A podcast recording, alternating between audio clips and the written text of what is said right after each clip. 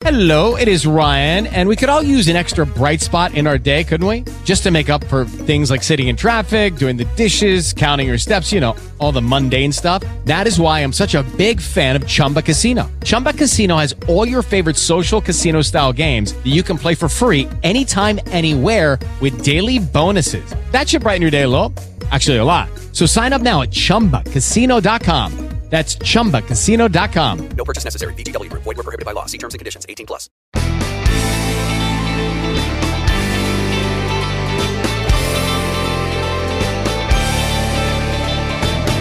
This is the Valley's new talk show, The John Gerardi Show, on Power Talk 96.7 and AM 1400.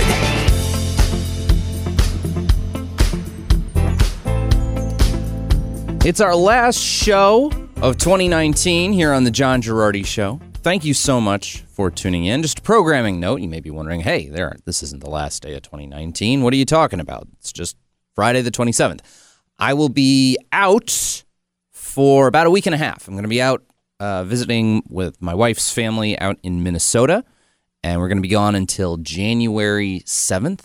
So the John Gerardi Show will take a bit of a hiatus. We will go back to two hours of the Joe Pags show here on Power Talk. Uh, he usually runs from 7 to 8, and he'll run from the full 6 to 8 uh, during the time when I am out. So you'll have Joe Pags for about a week and a half, but then never fear, I will be back. I am back. I'm, I'm contractually, I'm all signed up. The John Gerardi show is not going away. I'm just going on vacation, and Joe Pags is basically my fill in host.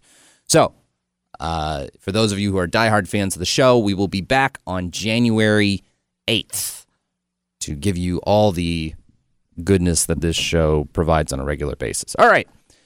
Well, for my last show of 2019, wasn't exactly sure what to talk about. This is sort of the post Christmas news lull. No one's really doing much politically, either in Sacramento or in Washington, D.C. So I wanted to do a little bit of a deeper dive on something I touched on once or twice in the last week or so about judges and what President Trump has done to the federal courts. And to do that, I have a really great article written by a real whacked out lefty. Um, his name is Ian Millhiser. Ian Millhiser is a an extremely left wing author who um, is he's also an attorney and he writes for Vox. He's Vox, which is this very left wing outlet. Um, he's basically their legal news editor. And he wrote this big long piece entitled What Trump Has Done to the Courts Explained. Now, the thing about Millhiser, it's funny. When he's on Twitter, he's very bombastic and curses a lot, and he's really angry and upset. And he's always predicting that the sky is falling in ways that make me delighted. Um, but he's also, I think, pretty smart. And basically, the things he talks about with horror and shock about what Trump has been doing to the federal courts, I look at with delight and gladness. So let's dig into his article. What Trump has done to the courts, explained. No president in recent memory has done more to change the judiciary than Donald Trump. Here he goes. In less than three years as president, President Trump has done nearly as much to shape the courts as President Obama did in eight years. Trump hasn't simply given lots of lifetime appointments to lots of lawyers. He's filled the bench with some of the smartest and some of the most ideologically reliable men and women to be found in the conservative movement. Long after Trump leaves office, these judges will shape American law, pushing it further and further to the right, even if the vote- voters soundly reject Trumpism in 2020. Let's start with some raw numbers. Both Obama and Trump appointed two justices to the Supreme Court, but Trump's impact on the highest court far exceeds Obama's because Trump replaced the relatively moderate conservative Justice Anthony Kennedy with the hardline conservative Brett Kavanaugh. I'm not sure if I'd agree with that characterization of Kavanaugh exactly, but okay, I'll go with it. That was after appointing conservative Neil Gorsuch to fill Antonin Scalia's vacant seat.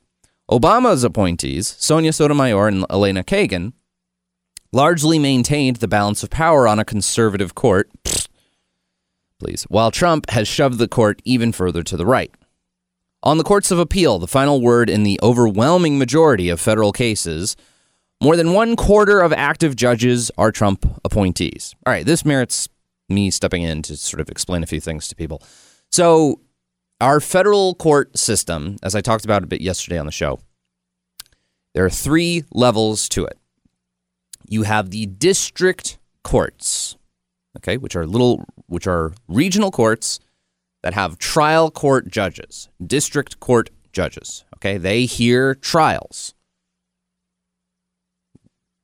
whether it's uh, they they oversee trials and they hear the first level of cases.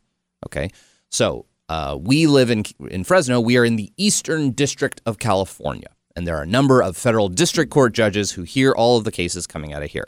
And these can be criminal cases prosecuted by the U.S. Attorney's Office, and it can be civil cases with separate with uh, private litigants suing each other over federal claims, or litigants from uh, different states who sue each other over something. Uh, that's one of the purposes of the federal courts is to sue is to be the, the forum for hearing cases that involved um, litigants from multiple states, uh, et cetera, et cetera. So they hear trials. That's the first level is the district courts. Then you appeal to one of the various federal courts of appeal, one of the federal circuit courts. Okay. The circuit courts have numbers to them. The First Circuit Court of Appeals hears all of the appeals from all of the federal district court cases out of New England, most of the states of New England. The Second Circuit hears appeals out of New York, Vermont, and I think one other state. The Third Circuit hear, hears the appeals from a different region of the country. The Fourth, Fifth, Sixth, Seventh. The largest circuit court in the country is the Ninth Circuit Court of Appeal, which is what we have it's it's where we live in California. The Ninth Circuit Court of Appeal hears all of the appellate cases that come out of Oregon, Washington, California, Alaska, Hawaii, Arizona, Nevada, Idaho, and Montana. All of the appeals from all of the trials, all of the all of the cases in that whole region of the country go to the Ninth Circuit Court of Appeals. Okay.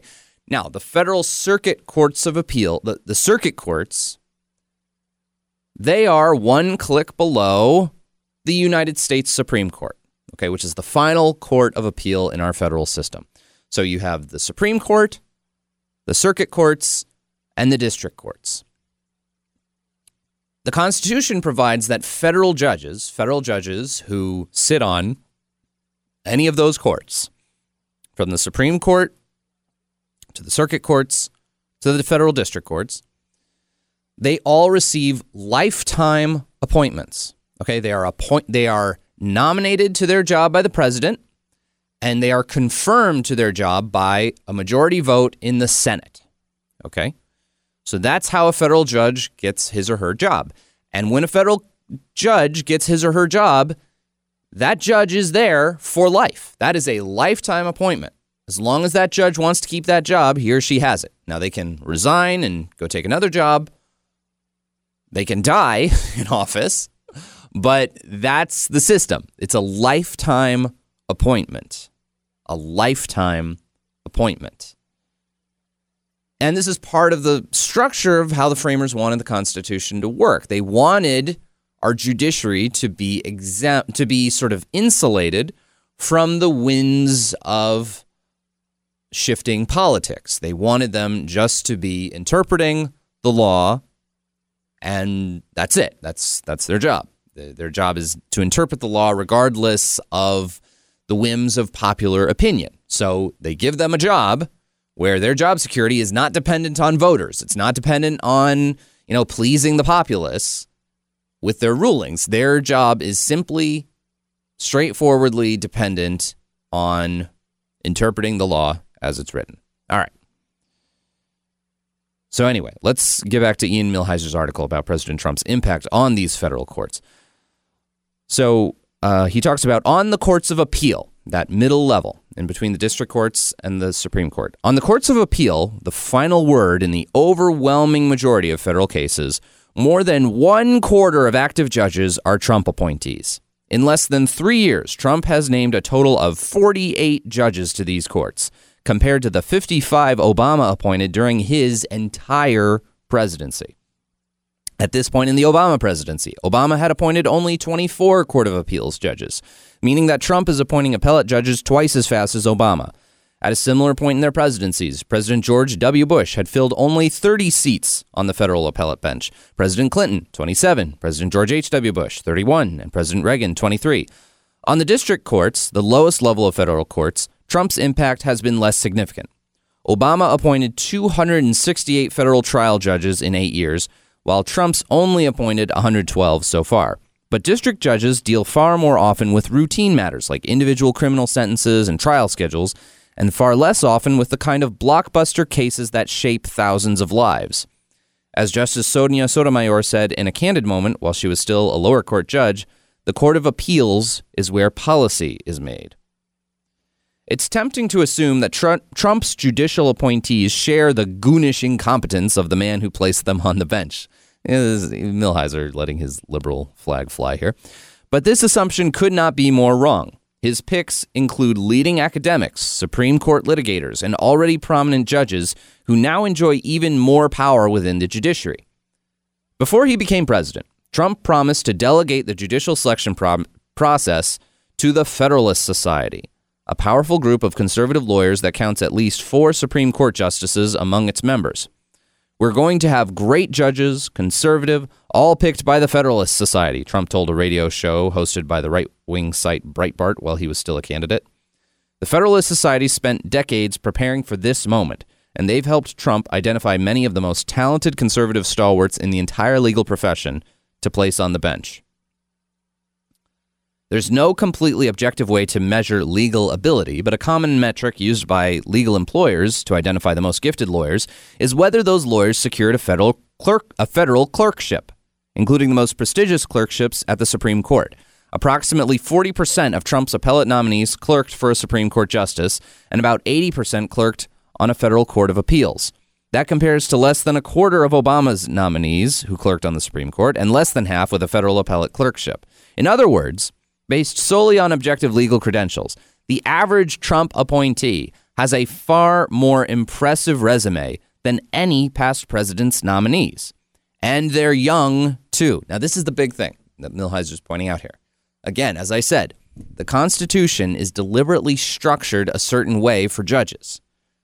All right, it wants judges to be insulated from the political branches of, of power after they're confirmed. Okay, the president doesn't have, the president can't say boo to a judge. All right. If, if a judge issues a ruling, that's it. The president can't do anything. Congress can't do anything about it.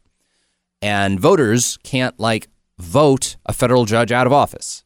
Federal judges receive lifetime appointments.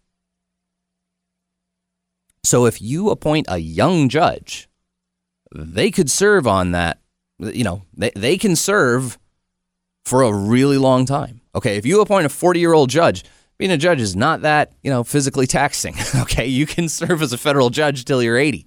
As Ruth Bader Ginsburg is showing us, you can serve as a federal judge till you're 86. So Millhiser is pointing out, and they're young too. The average age of circuit judges appointed by President Trump is less than 50 years old, the White House bragged in early November, a full 10 years younger than the average age of President Obama's circuit nominees.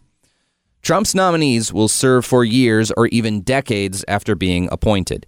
Even if Democrats cru- crush the 2020 elections and win majorities in both houses of Congress, these judges will have broad authority to sabotage the new president's agenda. There is simply no recent precedent for one president having such a transformative effect on the courts. All right. Now, when we come back, we're going to keep reading uh, along with Ian Millhiser here from Vox. The hilarious thing about this is that I'm agreeing with every single thing he's saying. He's just pointing out these things that Trump has been doing with judges with shock and horror and disgust and fear. And I'm reading all these things and saying with delight and gladness and joy. So, when we come back, we're going to talk about how this wave of Trump judges is going to change the legal landscape in the United States of America beyond simply how it could change the landscape for abortion cases like Roe and Planned Parenthood versus Casey. You're listening to The John Gerardi Show on Power Talk 96.7 AM 1400 and the iHeartRadio app. This is the new John Gerardi Show, Power Talk 96.7 and AM 1400. Reading me and Ian Millhiser's piece, me and Ilheiser, Ian Millhiser's piece from Vox about – the Trump impact on the federal courts. Uh, this is Ian Millhiser, for those who don't know, is an incredibly left wing lawyer who writes for Vox, an incredibly left wing sort of news and opinion. It's like National Review. It's it's like the the the horrible uh, mirror image of National Review. If if National Review was just populated by a bunch of total lefties who thought they were centrists. Um, Vox is a very hardline left online journal of opinion, and Ian Millhiser is sort of the their editor for legal matters.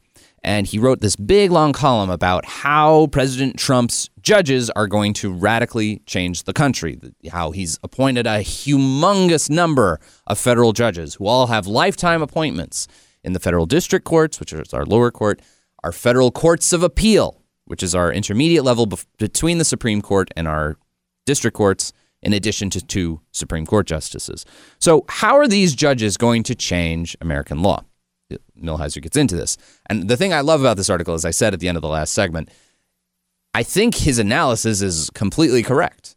Only what he is pointing out with shock and fear and despair, I am looking at with joy and gladness.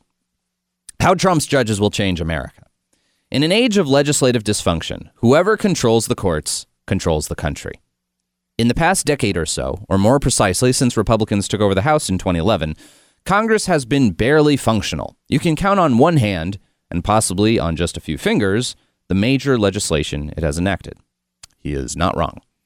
Judges, by contrast, have become the most consequential policymakers in the nation.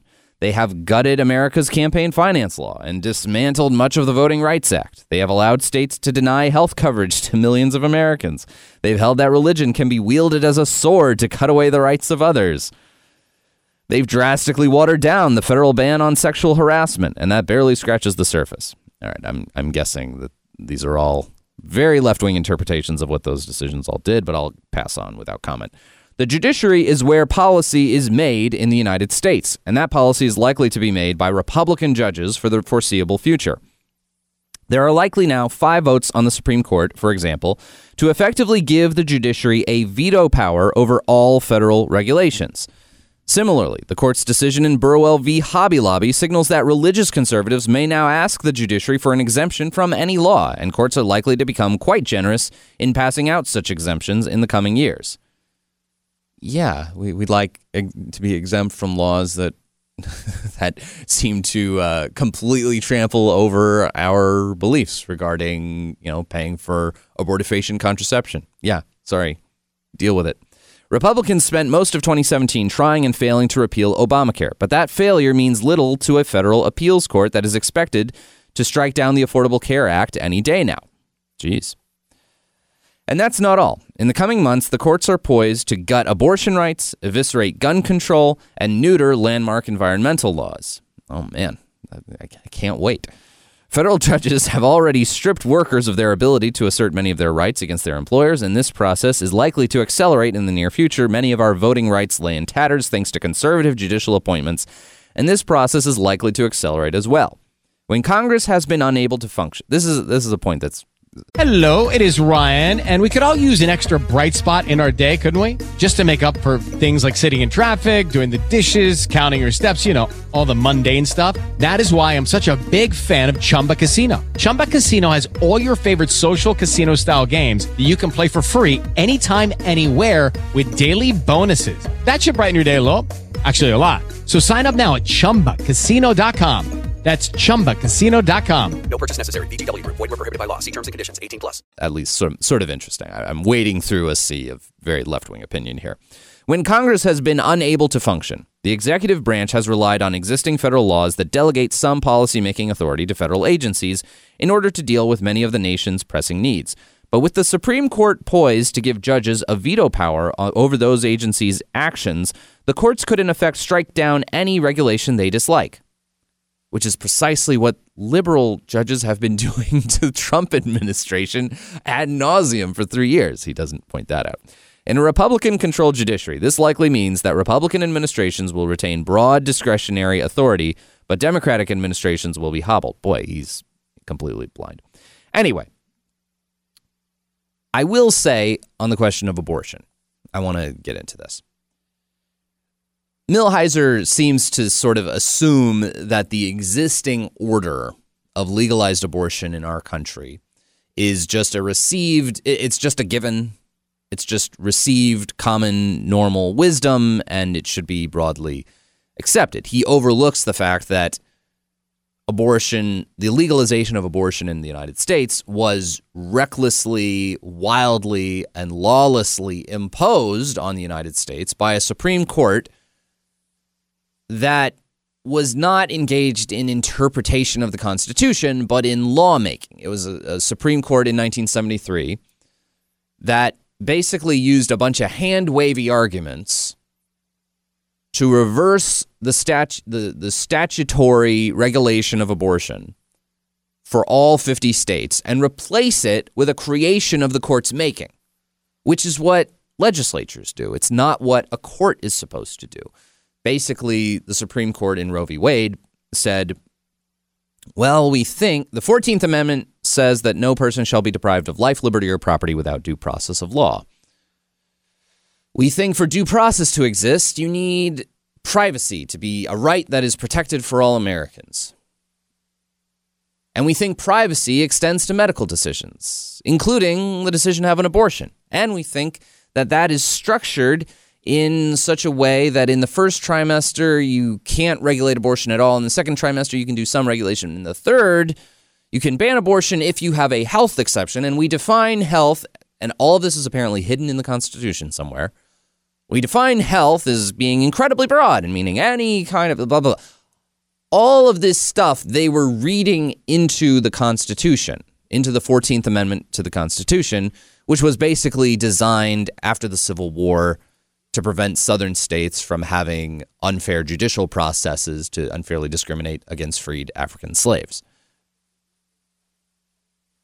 But they read legalized abortion into that. I mean, it, which was so patently absurd. Millhiser is talking about what he views as conservative judicial activism, but I think much of what our conservative judges would be doing is rolling back decades of liberal judicial activism, which has just become, which is so commonplace and so, you know, has so thoroughly saturated our legal culture that it looks like what our conservative judges are doing is this radical activism. Really, they're just pushing back against 40, 50 years of judicial activism on the part of the left. It's not activism, they're rolling back decades of activism. Now, when we come back, we're going to talk a little bit more about some of the reasons why Trump has been able to fill the courts and why we conservatives, why we should all herald Mitch McConnell as, for this accomplishment alone, possibly, as perhaps the most effective congressional majority leader that Republicans have had since Newt Gingrich. We'll dig into that right after the break. You're listening to The John Gerardi Show on Power Talk 96.7, AM 1400, and the iHeart Radio app. The new John Gerardi Show on Power Talk 96.7 and AM 1400.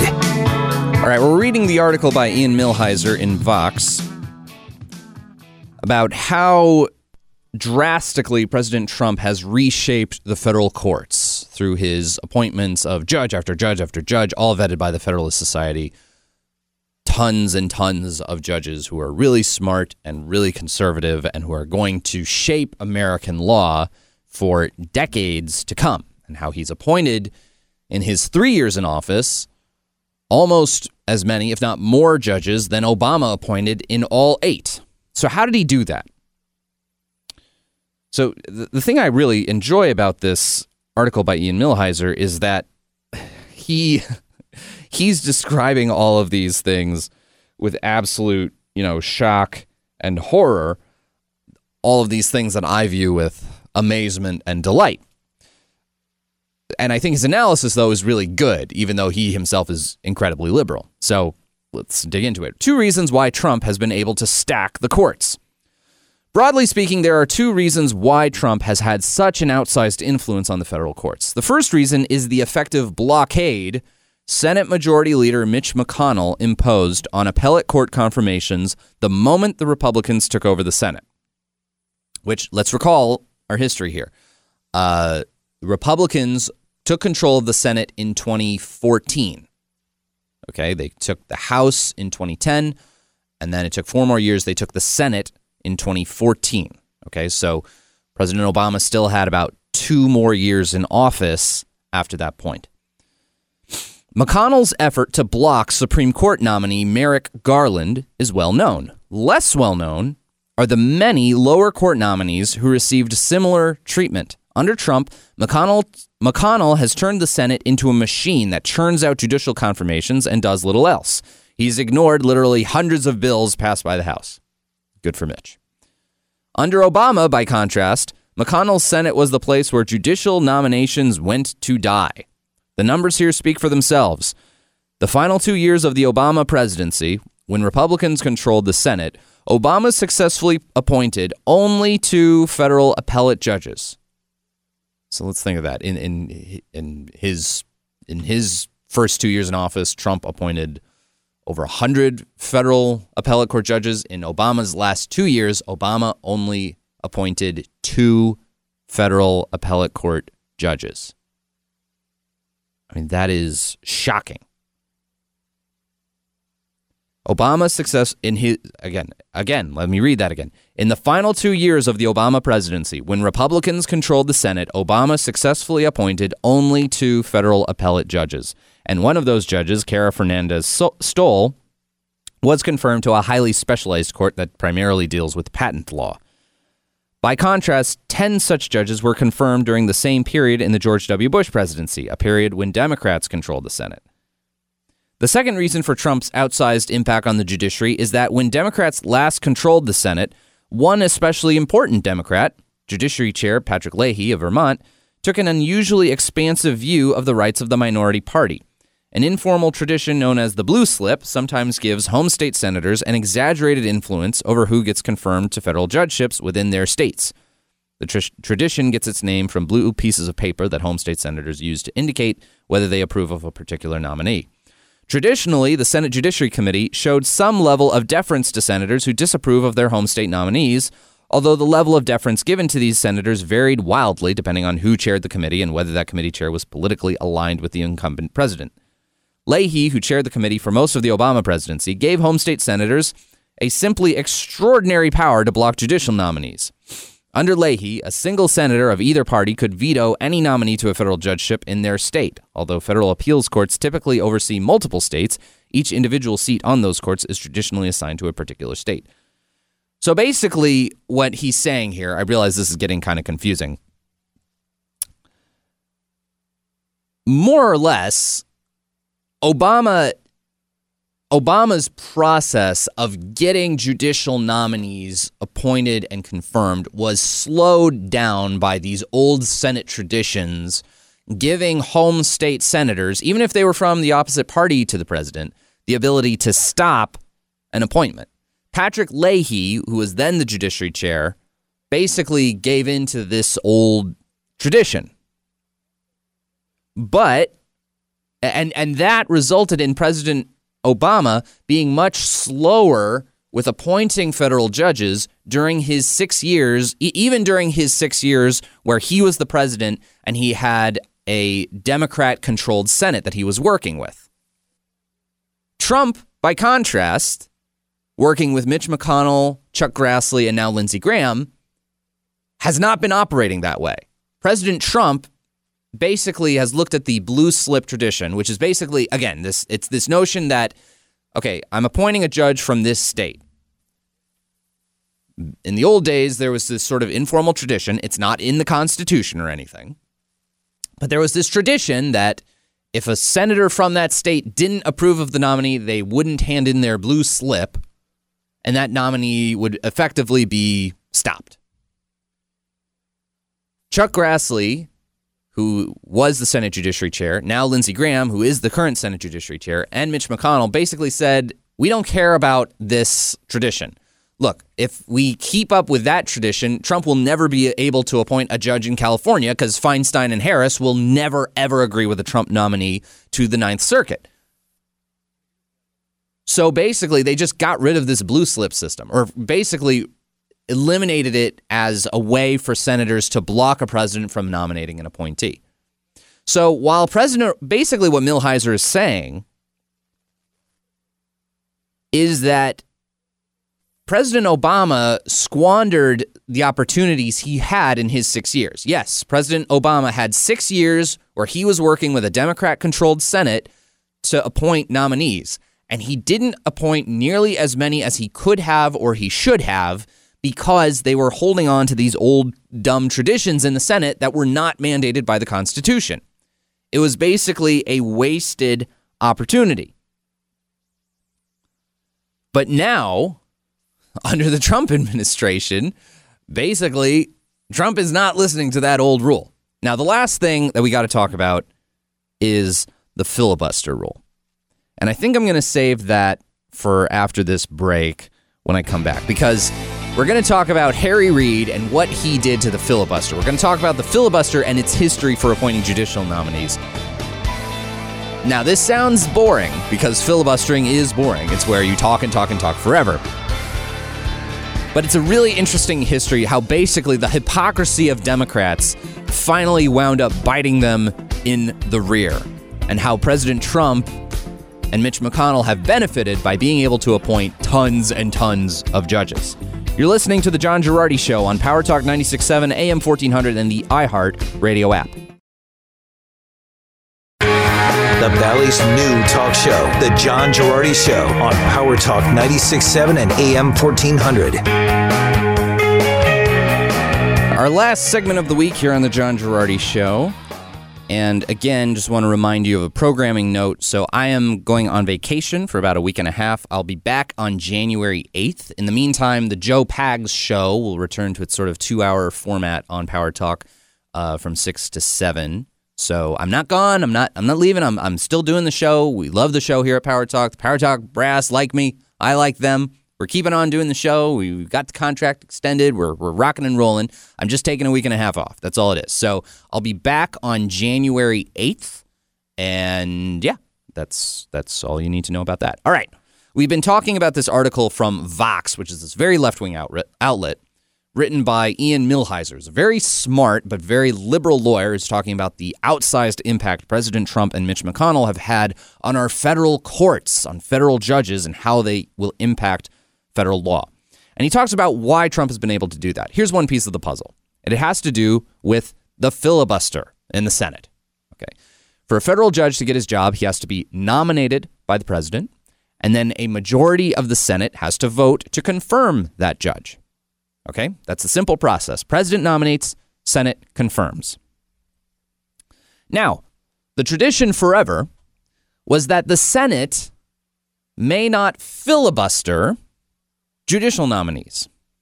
And what does filibustering mean? Okay, the Senate is thought to be this great, serious, somber, deliberative body, much more serious and somber than the rough and tumble House of Representatives. And as such, theoretically speaking, debate over legislation, over any particular piece of legislation, may theoretically go on forever. Okay, there aren't limits on how long you can debate a piece of legislation or talk about a piece of legislation. The only limit is this thing called cloture. Okay, cloture, C L O T U R E, which is a rule that was developed within the Senate that basically says if 60 of the 100 senators vote to stop debate, invoke cloture, then you stop debating. But short of that, debate can go on forever. And the process of trying to kill legislation by talking it to death, by letting the party that supports the legislation know we are just going to keep talking until you give up, is called filibustering. All right? There are some famous examples of senators killing legislation by filibustering, talking on the floor of the Senate for 24 hours straight. I think Strom Thurmond did that once. Just talking and talking and talking and talking and talking for hours and hours until you get to the point where you're just reading out of a phone book. This is basically done as a way to kill legislation in the Senate. But you're not allowed to filibuster judicial nominees. That had continuously been the tradition until George W. Bush. Senator Tom Daschle, then the Senate minority and sometimes majority leader, allowed filibustering to take place for Bush's judicial nominees. Never had happened before. Republicans like Quislings decided to just accept this new stupid precedent, thinking, well, maybe when we're in the minority, we can use this to stop Democrat judicial nominees. Rather than saying, this is a stupid precedent, how dare you do this, you guys suck, and not realizing that the Democrats would, of course, change this policy once they got in power, once they had a president and they controlled the Senate. They would never let Republicans filibuster. Well, let's get fast forward to 2013, and Harry Reid, then the Senate Majority Leader, officially changed this rule. He prevents the Republicans from filibustering judicial nominees. He changes the rules of the Senate so that you just need a straight up or down 50 vote, 51 vote majority in the Senate to confirm a federal judge. And Mitch McConnell said to Harry Reid on the floor of the Senate, You guys are going to regret this one day. Well, that day was in November of 2016 when President Trump was elected president. And essentially, even though the Republicans have never had 60 votes in the Senate during President Trump's presidency, we've had 51 or 52 or 53. Democrats have been unable to filibuster to stop Trump judicial nominations. And as a result, President Trump has radically reshaped the federal courts in a way that will outlast his presidency for, yes, decades to come. He has made the ultra liberal Ninth Circuit Court of Appeals even somewhat moderate at this point. Honestly, it's the, you know, there are a lot of things about President Trump that, there are some things about President Trump that drive me crazy. I'll admit it.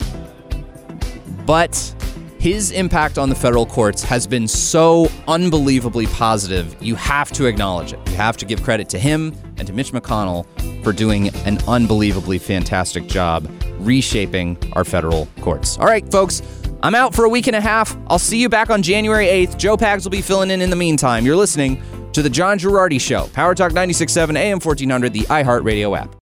With Lucky Land slots, you can get lucky just about anywhere. Dearly beloved, we are gathered here today to. Has anyone seen the bride and groom? Sorry, sorry, we're here. We were getting lucky in the limo and we lost track of time. No, Lucky Land Casino, with cash prizes that add up quicker than a guest registry.